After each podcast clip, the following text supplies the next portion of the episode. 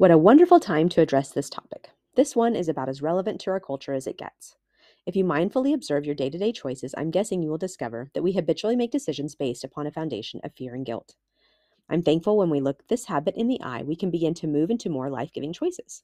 We are all in process, and breaking this habit takes time. But from my experience, choosing to act from a place of guilt is a number one joy stealer. I have friends who have several children. Habitually, they have packed their schedules full to the brim with activities, sports, classes, play dates, you name it. One friend mentioned to me that when COVID brought the opportunity to quarantine, their once full schedule that was consuming their time and energy was wiped clean in a moment's time. Activities they never would have canceled or missed, no matter how overwhelmed they were, were suddenly not an obligation anymore. These wonderful women talked about a weight that had been lifted. I imagine we can all relate to the relief and feeling of life and joy it brings. We live in a culture that presses us to be perfect, whether from religious standards or maybe even from standards in which we were raised to believe that we never that we can never rest if we want to survive or be su- successful. We listen to so many lies. Fear and guilt whisper that we have to act in such a way that makes us valuable. When opportunities arise that bring dread to our spirit, we often listen to the voice that says we that we suck if we fail to perform. Here's a morsel to chew on. Maybe that feeling of dread is your intuition giving you a signal Perhaps your intuition knows that it will bring life to say no to the long list of supposed to do's.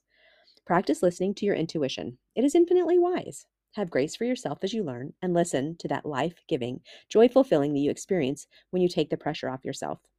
I had a situa- situation in the last year where I was enlightened to do something I was habitually doing from guilt. In one of my most important relationships, I repeatedly made a choice because I was afraid that if I didn't, this person would be hurt. Guilt had also guilt had also told me that if that I was wrong and bad if I didn't be- behave in a certain way. This went on for years and never produced life in this one area of our relationship. In fact, I experienced a lot of pressure to do the right thing no matter how I felt, which was actually working in opposition to life and love.